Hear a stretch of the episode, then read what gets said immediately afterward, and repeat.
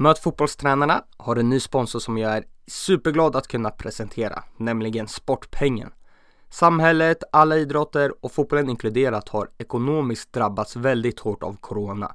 Jag vet att alla lag letar efter sätt att samla in pengar till föreningen och laget och en tjänst som bubblat upp är Sportpengen. På väldigt kort tid har de fått flera fotbollslag som använder sig av deras aktivitetsbaserade insamlingsform. Istället för att sälja salamikorvar, strumpor och lotter så kan nära och kära stötta med pengar för varje mål laget gör eller för varje match de spelar. Det är helt webbaserat och det bästa av allt är att lagen får behålla nästan 95% av det de begär. Jag personligen tycker att det här är ett fantastiskt sätt att kunna tjäna pengar på till sitt lag som jag önskar själv fanns när jag var mindre så man slapp gå runt och knacka dörr och istället kunna fokusera på att spela och träna det man tycker är roligast. Gå in på www.sportpengen.se tranare där du kan läsa mer och enkelt registrera ditt lag. Stort tack till Sportpengen! Varmt välkommen till ett specialavsnitt av Möt fotbollstränarna. I detta avsnittet har jag valt att plocka ut några av de bästa sakerna som har sagts om ledarskap i podden. Tränarna du kommer få höra i avsnittet är Alexander Axén, Andreas Georgsson, Hasse Backe, Carola Söberg, Peter Kisvaludi, Sven-Göran Eriksson, Peter Gerhardsson och Håkan Eriksson. Men först ut är Elisabeth Gunnarsdottir som är huvudtränare för Kristianstad som pratar om hennes ledarstil och att hon har behövt ändra på den sedan hon kom till Sverige. Innan vi kör igång med avsnittet vill jag pusha för Youtube-kanalen igen där det finns flertalet videos med fotbollstaktik och mycket annat. Glöm inte att prenumerera på Möt fotbollstränarna i din poddspelare och på Youtube. Vilken tränartyp skulle du säga att du är? Vilken ledarskapsfilosofi har du? Eh, det är väldigt viktigt för mig att, eh, att man har förtroende i ett omklädningsrum. Eh, att man har närhet från ledarteamet till spelartruppen. Eh, och det, är, det här kan man ha otroligt olika syn på just den delen. Eh, det har aldrig funkat för mig att träna ett lag där jag ska ha distans från mina spelare. Ehm, eh, sen så... Eh, jag är nog väldigt krävande. Får, får ofta kritiken att jag ger för lite beröm mot kritiken. Och jag tror nog att och har nog insett att mina spelare har väldigt rätt i det. Ehm, men när jag berömmer mina spelare och medarbetare då har de ju också gjort ett väldigt bra jobb. Så eh, Ja. Nej men det, det är kanske någon annan som skulle svara på den frågan. Så du känner att du har behövt ändra ditt ledarskap lite från Island till idag nu i Sverige? Ja det har jag fått göra. På, på väldigt många sätt. Um, jag gillar en avslappnad miljö. Jag gillar inte att ha eh, Alltså, jag gillar inte att ha en miljö där det ska vara rädsla för tränaren, det ska vara... Eh, jag vill kunna komma in på träningsanläggningen där ja, men vi kommer in i omklädningsrummet eh, om 20 minuter och pratar lite om träningen. Jag är väldigt van vid det på Island, att, man, att det, det är chill. Alltså, säger vi att vi kommer om 20 minuter så kommer vi om 25 minuter. Ja, men du sitter bara spelarna i omklädningsrummet och njuter av att vara tillsammans i omklädningsrummet. Här är det så här att eh, har man inte kommit efter 20 minuter så knackas på dörren på ledarrummet. Kommer inte ni? Det skulle ju vara möte nu. Eh, och det här med att hålla tider. Eh, hålla tider håller jag absolut med om att man måste ha. Eh, men jag vill ha mer avslappnad miljö. Där har det krockat sjukt mycket sen jag kom hit. Jag, jag, jag glömmer aldrig när vi ska åka på bortamatcherna eh, här och man, man har inte fått ett schema på kvällen innan. Så hur allt såg ut. Jag hade ju sagt att bussen åker klockan nio, vi samlas halv nio.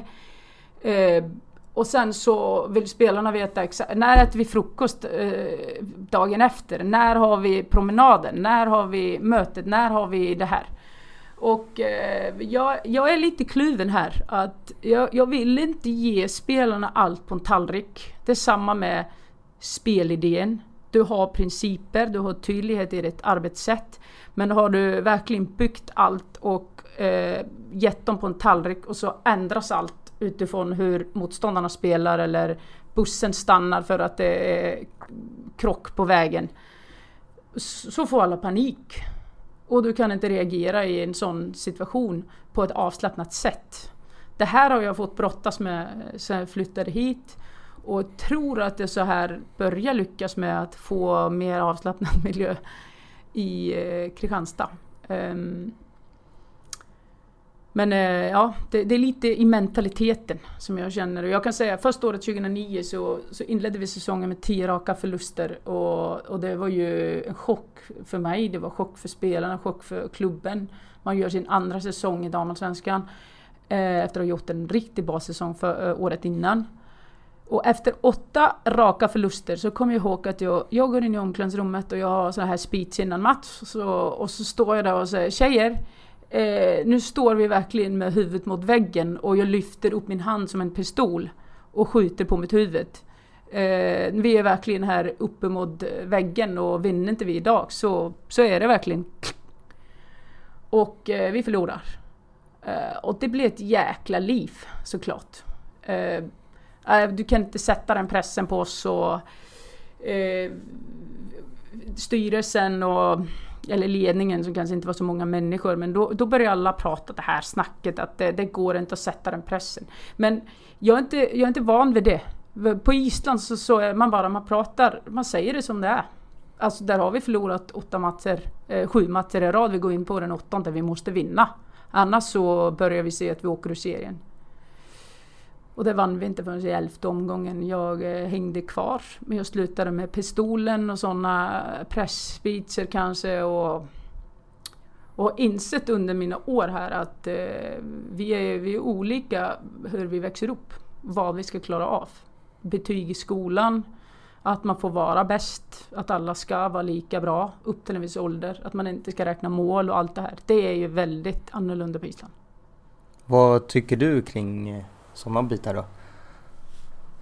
Nej men jag vill ha mycket tävlingar i min träningsmiljö. Jag har haft genom åren otroligt mycket tävlingar. Så det kan vara en taktisk övning men den har ett syfte att du måste vinna. Och jag kan säga att unga spelare som kommer på första träningen i A-laget eh, och jag hör detta från från flera islänningar. Alltså som går in i allsvenska lag, superettanlag, elitettanlag.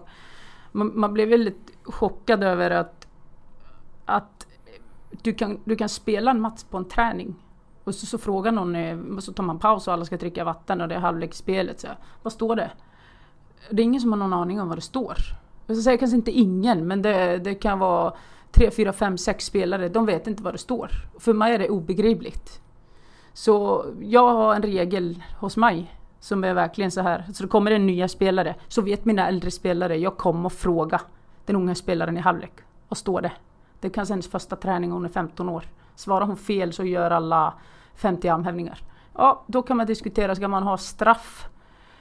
Eh, ska, ska man träna på det sättet att du straffar någon för så här? Ja, jag gör det i, i de här lägena. Du, det är en tävlingssport vi ska vinna matchen. Så kan man inte hålla koll på vad det står så, så passar inte min träningsmiljö för den spelaren. Så är det bara. Och jag har någonting som heter köpa sälja ibland. Kom på det nu, du har inte kört den på länge. Så kanske dags ikväll att köra den. Vad handlar det, om då? då spelar man eh, helt enkelt en match. Och det är samma sak. Du kan ha taktiskt syfte i matchen, du kan spela fritt spel, vad som helst. Men eh, i halvlek så så får laget som ligger under sälja två spelare och köpa två spelare från det andra laget. Så du kan tänka dig i en, i en svensk eh, kultur och miljö om det är accepterat. Det var det inte först men hos oss är det, är det ganska uppskattat när vi gör det. Ja. Det höjer nivån på träningen enormt mycket och eh, ofta är det unga spelare som säljs eller någon nonchalant spelare som bara kommer till träningen och ska latsa runt. Så, så säljer de dig. Och du vill ju inte bli såld. Så kommer du in som en köpt spelare så, så köps du för att lyfta laget också. Du får ju enorm effekt i träningen när man gör så här. Hur tas det emot av de här spelarna som blir sålda? Nej, men det, det var ju hemskt eh, för, första åren här. Och jag har haft, eh, eh, haft en diskussion med Eh, våran kapten idag som är 25 år som var kan vara 16-17 då när hon kommer in först i laget hos mig. Och hon var ju inte ens, jag menar hon sitter ju på bänken flesta matcher, hon får ju knappt några inhopp, kanske får några inhopp och så spelar hon inte de nästa fyra matcherna. Hon blir ju såld väldigt ofta. Och hon har ju förklarat för mig idag hur det kändes då. Det var ju, kändes inte bra.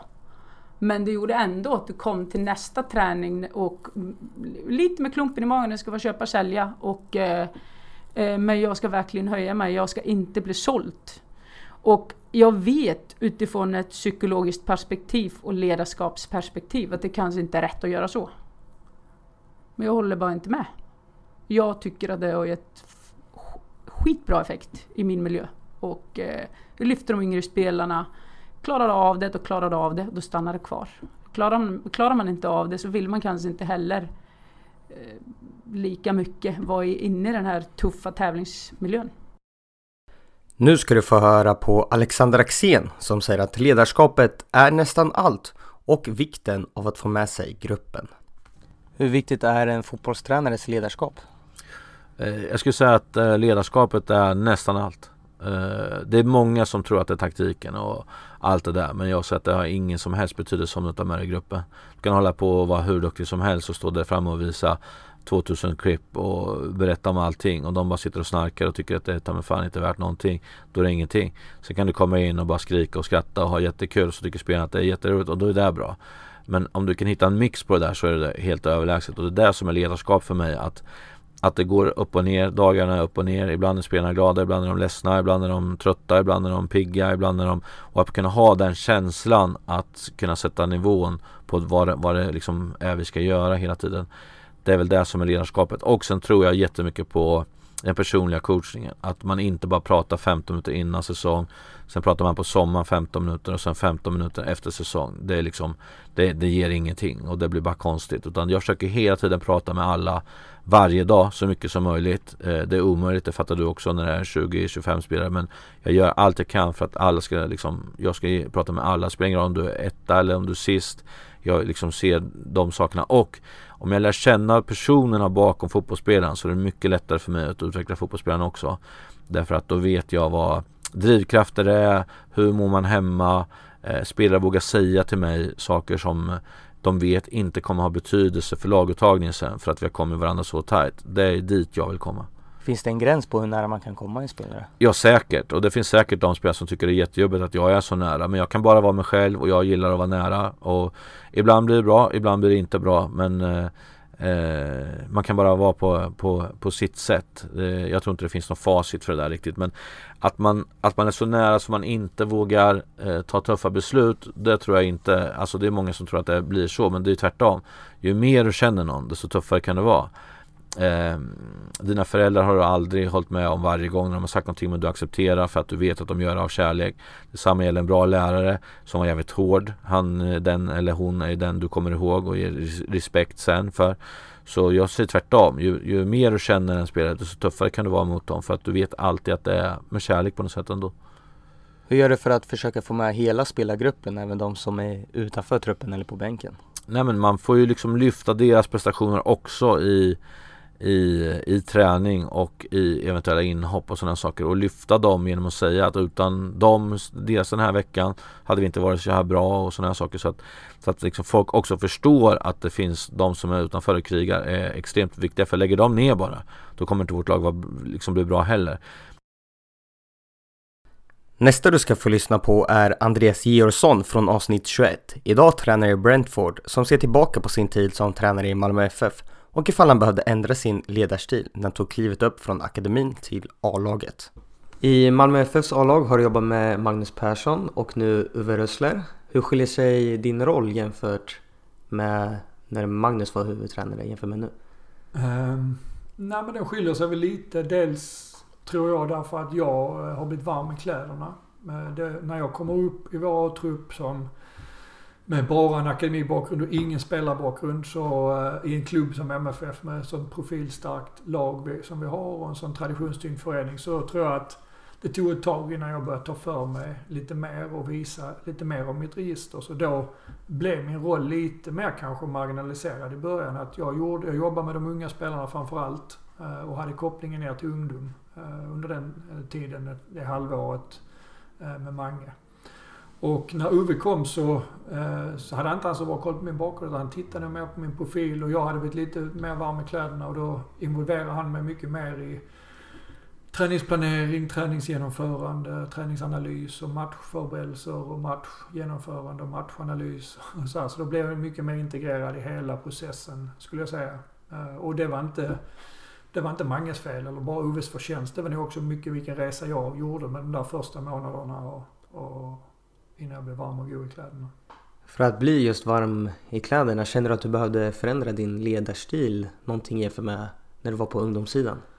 Ja, men det är en intressant fråga för att det, det trodde jag nog aldrig före och jag skulle inte säga att jag gjort brott på mitt, mitt eget ledarskap. Men man, jag har blivit tvungen att inse att eh, det är rätt stor skillnad att prata till en grupp 17-åringar eller 18-åringar eller 15-åringar jämfört med en grupp spelare från 37 års ålder ner till 16. För den är ju såklart mycket mer splittrad i erfarenhet och personlighet och så här.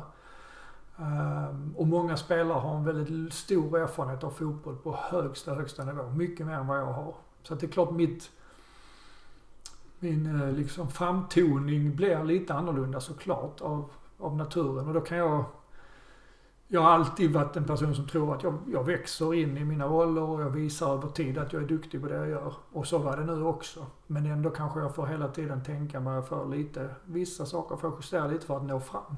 Ehm, och vissa saker får jag tona ner. För det är också viktigt att komma ihåg att min roll nu är att vara assisterande tränare. Den är inte att peka ut riktningen eller välja eh, vår metod för att utvecklas. Utan den är faktiskt att komplettera ett ledarteam och en huvudtränare. Så det har jag också blivit mer och mer liksom trygg i att det här behöver denna samlingen spelare och ledare av mig för att vi ska liksom bli, få en så bra miljö som möjligt. Och då innebär det att vissa delar av min förmåga används mindre och vissa delar används mycket mer. Här kommer Hasse Backe från avsnitt 13 om att han skiljer sitt ledarskap beroende på vilken spelare det gäller och han berättar om hur han gjorde med Terry Henry. Rent eh, ledarskapsmässigt, skiljer du dig någonting mot om du skulle prata med Henry eller en, ja. av, en av spelarna 13 till 25? Absolut. Mm. Jag tror på det viset att jag involverar Henry i träningsplaneringen. För de här högprofilerade spelarna, de har allt. De blir aldrig nöjda. De vill ha mer, mer, mer, mer. Trots att de har allt. Ekonomi, fans, media, rubbet har de. Så måste man, för att liksom du måste få över dem på din sida. För du kan aldrig vinna kriget mot en högprofilerad spelare. Då får du sluta själv. Så det är bara att välja om du vill kompromissa. Och jag valde då att, att typ göra ordning morgondagens träningsprogram. Då tog jag in honom på kontoret. Utan att han, han var alltid sist också. Så det var ju smidigt. Jag ville inte att andra spelare skulle se liksom att han var inne och surrade med mig hela tiden. Eh, men då tog jag in honom och visade. Så här jobbar vi imorgon. Vi jobbar med de här bitarna i försvars eller anfallsspel. Hur tycker du det ser ut? Perfekt, sa. I tre år. Aldrig liksom ändra någonting. Men då får du över de här högprofilerade, liksom, för de vill, de vill ha mer. De vill vara delaktiga i allting. Och det hade jag ju inte gjort med en spelare, säger vi, som du säger, 13 till 25 eller något liknande. Utan här pratar vi också om en världsspelare som de övriga hade en enorm respekt för. Carola Söberg, tränare för ÖSK P17, gästade podden i avsnitt 53 och pratar om prestationsångest och hur viktigt det är att prata om det. Du pratade i ÖSK-podden lite om prestationsångest och är det något som du har arbetat mycket med hos killarna i laget? Vi pratar en hel del om det. Eh, jag tror att nummer ett är att prata om det. Eh, prestationsångest som jag själv hade när jag spelade handlar mycket om att jag ville alltid göra rätt. Jag ville aldrig göra misstag, vilket också jag tror hämmade mig. Eh, när jag hade tränare och ledare som jag visste eh, trodde på mig, då kände jag mig trygg och då vågade jag ta beslut. Jag vågade eh, prestera eh, på en helt annan nivå. Så att eh, jag tror också att det speglar lite av den, den jag är som ledare, att jag vill försöka dels prata om det, eh, lära spelarna att eh, det kommer att hända saker ute på plan som ni måste kunna hantera. Man pratar ju alltid om, om att göra nästa aktion så bra som möjligt, att lära sig hantera känslor. Jag tror inte att du kan inte stänga av känslor. Är du nervös? Ehm, du kan inte tänka bort nervositeten utan hur hanterar jag nervositeten? Hur kan jag ändå prestera fastän att jag har de här känslorna inom mig? Ehm, så vi, vi pratar mycket om det.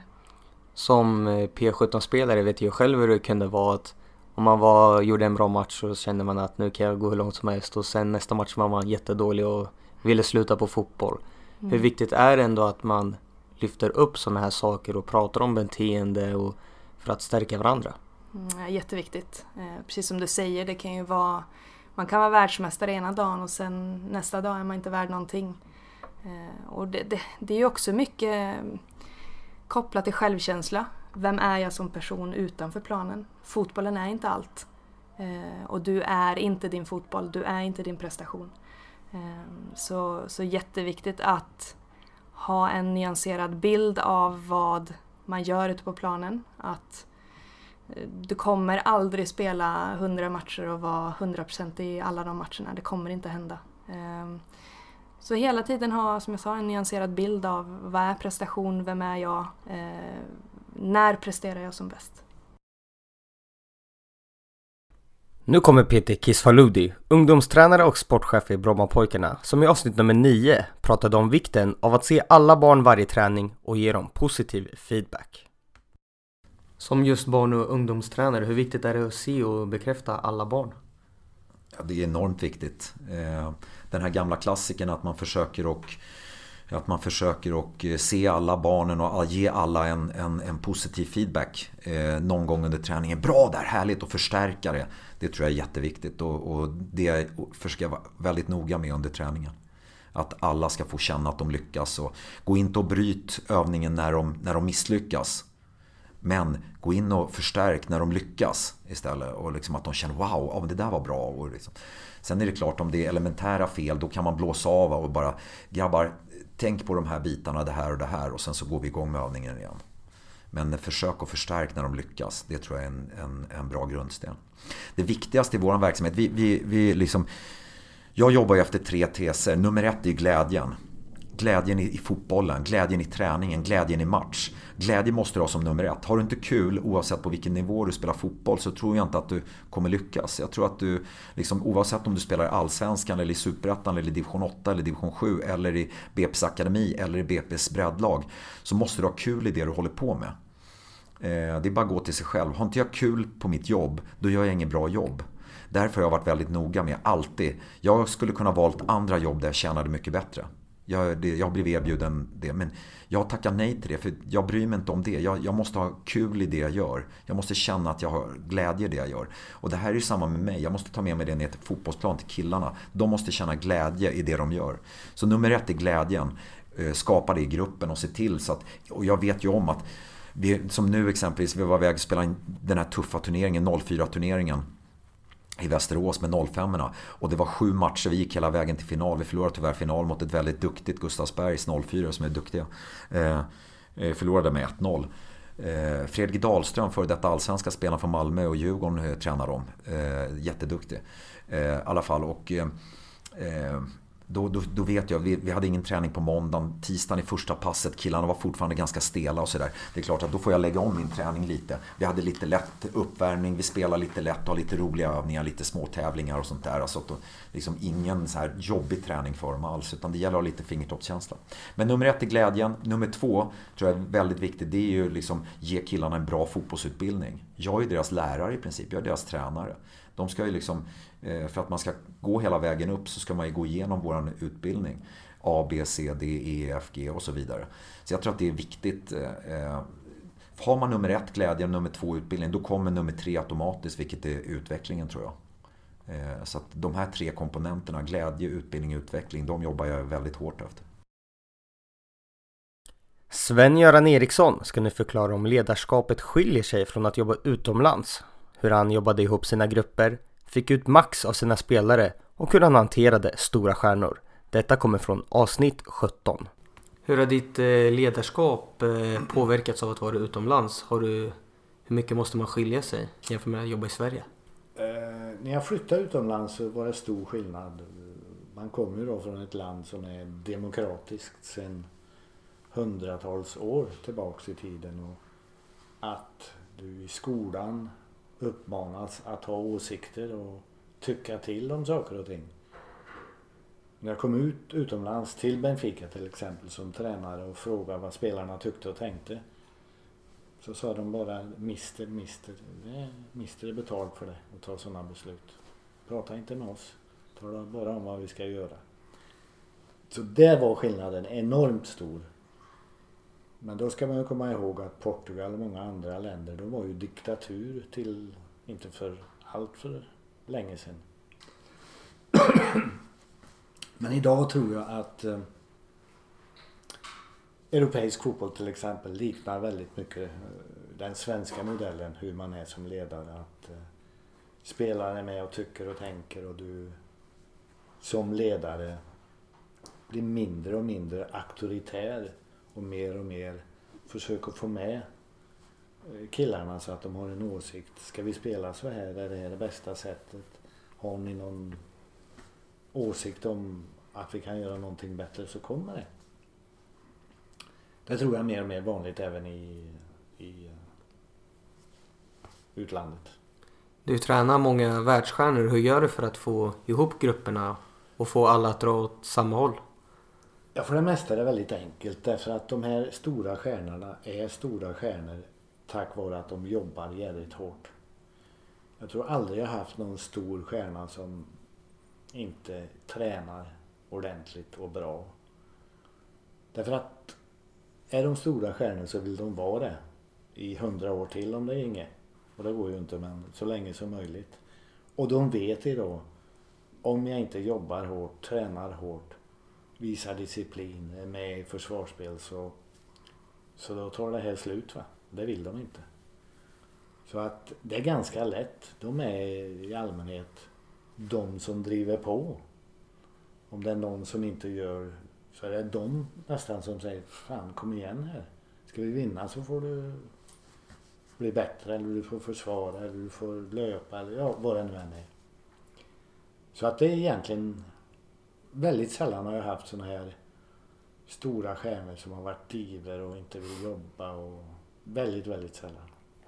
Hur gör du för att få ut max av eh, alla dina spelare? Jag tror att eh, försök att spela dem i en position som de själv tycker är deras bästa. Va? Sen händer det alltid att du kan förändra det och så vidare. Eh, prata mycket med dem, uppmuntra dem väldigt mycket. Och om du är eh, ett bra exempel. Du har Beckham. Bråka inte om Beckhams vänsterfot. Gör högerfoten bättre och bättre för varje dag istället. Skit i hans vänsterfot. Säg inte till honom, nu måste du träna vänsterfoten för den är inte så bra. Nej, låt det vara. Högerfoten. Gör den än mer perfekt. Och det tror jag är... Försök att utveckla så mycket som möjligt det du är bra på. Va? Sen om du är värdelös totalt på vissa saker så måste du förbättra det också. Va? Men, och du som, som spelare, om du får träna än mer på det du är bra på för att göra det ännu bättre, då är du oerhört motiverad. Men om du ska hålla på och trilskas med något som tar emot, då är motivationen inte alls på samma nivå. Så jag tror att det är viktigt också. Men mycket samtal. Och speciellt de som sitter på bänken och kanske inte får spela så mycket. Du måste upp med modet och prata med dem och klappa dem på ryggen och en kram. Och Vad tycker du har varit svårast och är svårast i tränarskapet? Ja, det som är det, jag ska inte säga det viktigaste, men det som är viktigt det, det är att du skapar en bra spirit, anda i gruppen. För gör du det och får med dig allihop liksom. Eh, så att de vet vad de ska göra. De accepterar att det är bra det, det vi ska göra. Vi ska nu ut och spela 4-4-2. Vi spelar borta och vi ska spela si och så. Förstår alla, accepterar alla, tycker alla att det är bra. Okej, okay, då kör vi. För om du inte har det där så blir det alltid gnäll. Det ena eller det andra. Och vad var din fråga? Vad som är... Svårast? Jo. Om du inte har den här andan i laget. Att vi jobbar ihop, vi stöttar varandra, vi hjälper varandra, vi ser positivt. Försöker se positivt på saker och ting. Förlorar du två matcher, då går det åt helvete sen.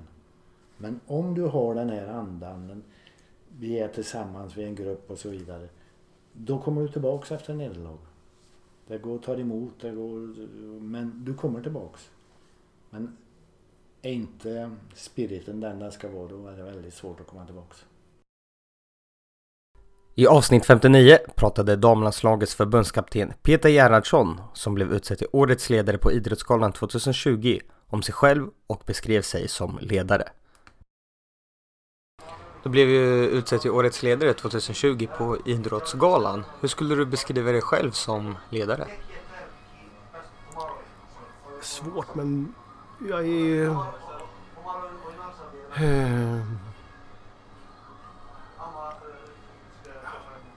jag, jag, jag, tror att... Um, om jag, går, om jag går till själv så jag, jag, jag trivs väldigt bra med det här. Och det beror ju på de människorna jag jobbar med, både ledare och spelare. Så att eh, jag hoppas att det syns att, att, att jag någonstans har den här passionen som jag själv känner. Och att det, att det syns, inte bara att jag märker av det hos mig själv utan att eh, spelare kan. Och jag, går jag till mig själv så jag vill vara, jag har haft många bra, jobbat med väldigt många bra eh, tränare både som spelare och som assisterande. Och alla de har varit de här som det syns, det är viktigt, fotboll är viktigt men det finns också liksom en, en eh, någonstans en glädje i allt man håller på med. Det tror jag är viktigt, att inte, man får inte bli för eh, man säger seriös, eller seriös kanske är fel ord men eh, du ska göra allting men det ska någonstans eh, är det människor du jobbar med. Jag tror att människor mår bra av att eh, det finns någonstans en dialog eller en connection. Att, eh, någon slags tillit. Det är grunden till att leda människor, att ha tillit. Och det hoppas jag att spelarna känner och ledarna också som jag jobbar med. Vad tycker du är tuffast med tränaryrket? Ja, det är ju en sak som jag inte, som jag aldrig kommer att lära mig, som jag aldrig kommer att Eh, jag klarar av det som, som tränare. Jag gör det 100 procent. Men eh, det är lika jobbigt varje gång när man ska ställa över spelare. Eh, det kan vara allt ifrån att man inte tar ut spelare i trupp som har varit med och, och så vidare. Men jag är fullständigt ärlig mot, mot, mot mig själv men framförallt mot, mot alla spelare. Att är man uttagen till landslag, är man det för att man ska vara där. Och, Ehm, men det är jobbiga samtal att ta för att man gör folk ledsna och det är ingen som vill göra folk ledsna. Så att det tycker jag är, det är alltid, eh, det ska göras. Men ehm, det är fortfarande någonting som jag aldrig kommer, bli, kommer aldrig liksom bli likgiltig för. Eller att jag tycker att nu har jag gjort det här eller det här. Och det. Ehm, så att den delen är någonstans eh, någonting som jag inte kan... Jag kan inte lära mig att bli känslomässigt befriad från att... Eh, sen kan det också vara naturligtvis i rena laguttagningar, så har det varit oavsett om det var i landslaget eller BK Häcken liksom. Man sätter spelare på, på bänken som kanske vill spela och så vidare. Men det, en, det ska göras och det gör jag. Men känslomässigt så eh, det är ingen skön känsla. Avslutningsvis får du nu höra på Håkan Eriksson, Färöarnas förbundskapten, prata om ledarskapet kontra det taktiska från avsnitt nummer 62. Hur viktigt tror du det är som tränare idag, det ledarskapsmässiga kontra det taktiska? min egen utveckling har varit, och den lärde jag mig faktiskt av Tommy Söderberg, måste jag ge honom kredit. När han sa det första gången så, så tänkte jag, nej men det där håller inte jag mig riktigt om. Med om riktigt. Men jag är ju 10 eller 12 år yngre än Tommy. Eh, han sa att vi, hade, vi gick i IH båda två. Då var det väldigt mycket humanbiologi, väldigt mycket fysiologi. Väldigt mycket av fotbollsträningen då var att hitta rätt träningsmodeller och, och, och, och så. Väldigt mycket upptagen av, av intervaller och belastning på matcher och sådär. Sen kommer nästa fas då man förstår att mitt spelsystem slår inte alla andra spelsystem. Utan det finns andra tränare som gör på annat sätt och lyckas lika bra eller ännu bättre. Och då börjar man att flytta saltkar och pepparkarn på, på borden och, så där, och, och jämföra 4-4-2 mot 4-3-3 och allt sånt där. Och då hade man en lång period och var helt upptagen i ja, egentligen spelmodeller, utgångspositioner. Men desto längre det går så känner man också, spelar ingen roll hur duktig du är i fysiologi, hur duktig du är i det taktiska. Om du inte kan få spelarna, människorna med dig, om du inte kan vinna förtroende hos dem, om du inte kan sitta och ha ett mänskligt samtal, om du inte kan instruera på ett sätt som just passar den individen, då spelar inte det någon roll för du får ändå inte ihop det. Och då blir ledarskapet enormt viktigt. Du kan inte vara utan de andra två, men ledarskapet är botten i att kunna lyckas med individer och lag. Men det inser, har jag insett mera på äldre dagar och Tommy hade ganska re samma resa och, och, därför så har jag tänkt på det flera gånger efteråt. Han hade rätt den jäkeln. I alla fall min position. Min, eh, eh, eh, från, från, min synvinkel så är det så. Sen tror jag inte alla upplever det så. Men för mig har det varit väldigt tydligt att det varit så. Och där någonstans tror jag att jag har då utvecklat mig som mest de sista tio åren. Då, att, att jag förstått vikten av ledarskap. Stort tack för att du har lyssnat på avsnittet och jag hoppas att du gillade det här konceptet med Best of. Om du vill ha fler liknande avsnitt, skriv gärna till mig med förslag på ämnen via sociala medier eller min mail daniel.angegard.gmail.com Vi hörs nästa vecka.